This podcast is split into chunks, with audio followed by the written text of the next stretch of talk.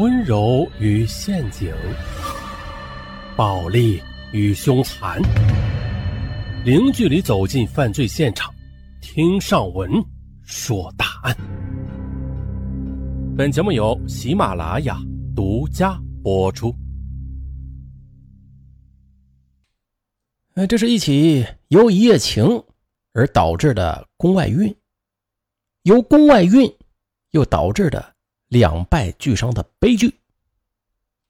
咱从头说。二零零九年夏天，程倩和男朋友吴正国从武汉大学毕业之后，很快啊就联系到了一家留学中介公司。参加完了为期四个月的法语培训之后，由中介公司帮他们把材料递交到了法国领事馆，然后开始等待签证。二零一零年春节过后，吴正国的签证就下来了，可是程倩却被拒签了，原因是程倩家的资金证明有问题。吴正国深爱着程倩，他不想一个人去法国留学。程倩从小出生在单亲家庭，他也不想随继父生活。并且立志长大之后要出国谋发展，于是就安慰男友说：“你不要错过这个好机会，我会想尽办法尽快拿到签证的，最多半年的时间。”吴正国无奈啊，但是也没有其他选择。拿到签证之后，便依依不舍地与程倩告别，独自去了法国。吴正国走后，程倩先是应聘到了武汉一家外资企业做翻译，刚开始吧。她感觉这份工作枯燥无味，所以她就很想将心中的苦闷倾诉给男友听。但吴正国刚到法国，还要尽快的适应那边的环境，因此啊，他也无暇顾及女友。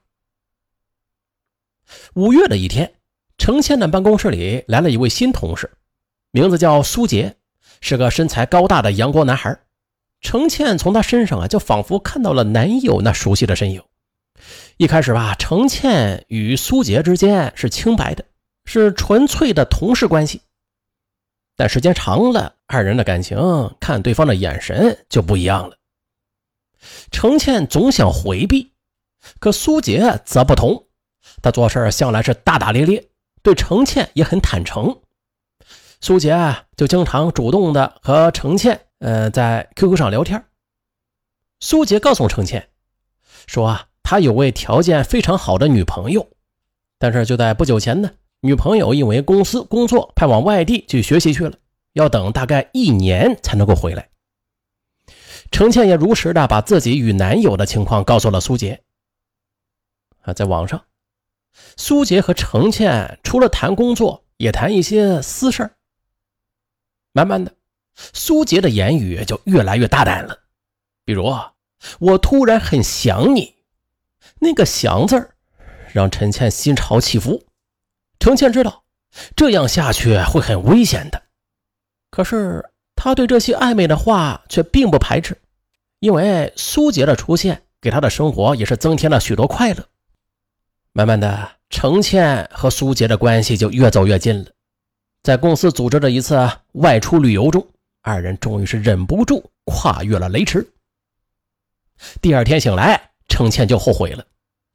她就感觉这么做实在是太对不起男友了，以后绝对不能再发生这样的事于是，在 QQ 上对苏杰说：“我们的关系到此为止。”啊，苏杰也答应了。二零一零年的九月份，就在程倩期盼着签证早日下来，飞往法国与男友团聚时，可是意外就发生了。九月二十五日早上，办公楼停电了。程倩所在的公司在十七楼，她只好爬楼梯。等她气喘吁吁地走进办公室啊，突然就感觉小腹疼得很厉害。不一会儿啊，他的下身就开始流血。见此啊，她吓得就晕了过去。哎呦，苏杰见状赶紧扶起他，将他送到了附近的妇幼保健院去诊治。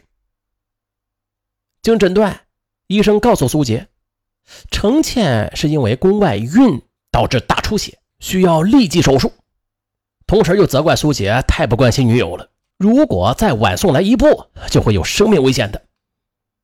苏杰感到十分意外，红着脸解释：“嗯，不是，我我我与他只是普通同事，不是恋人关系，她她男朋友半年前就出国了。医生更是用诧异的目光盯着她，小伙子，凡事都要敢于承担。她男朋友不在身边是吧？那现在救人要紧，赶紧的去交钱做手术。苏杰见程倩一直昏迷不醒，只得到住院部替程倩交了五千元的押金。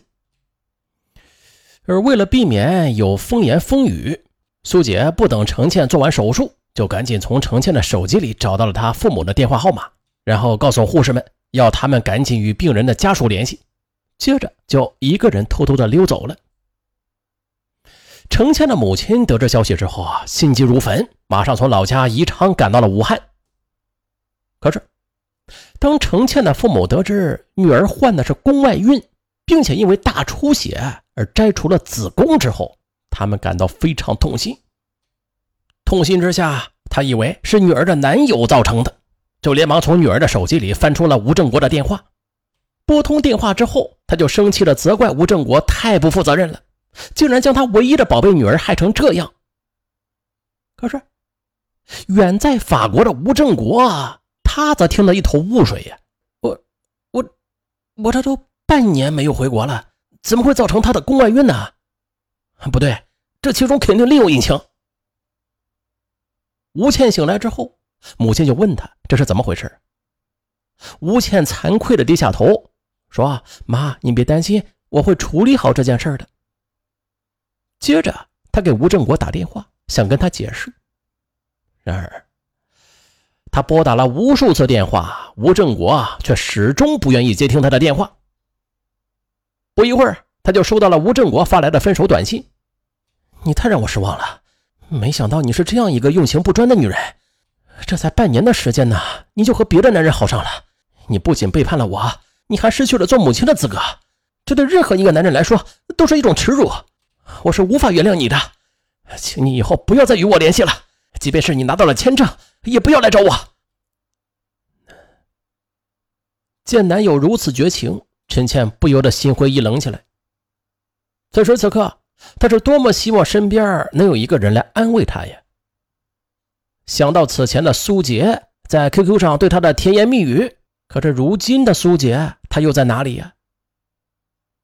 他就给苏杰发短信，说啊，他的宫外孕与他发生一夜情有很大的关系。希望他能够来医院一趟。苏杰呢，在收到程倩的短信之后，就厚着脸皮死不认账。他给程倩发短信说，他不相信两个人仅仅发生了一夜情就会导致宫外孕。他甚至还讥笑程倩是不是身体有残疾，担心自己嫁不出去，非要栽赃给他呀？回想着以前与苏杰交往的点点滴滴，陈倩不由得是痛心疾首。那个曾经对她甜言蜜语的男人，为什么一下子就变了脸呀？要知道，如果不是那晚苏杰坚持不肯戴避孕套，他也不可能宫外孕的。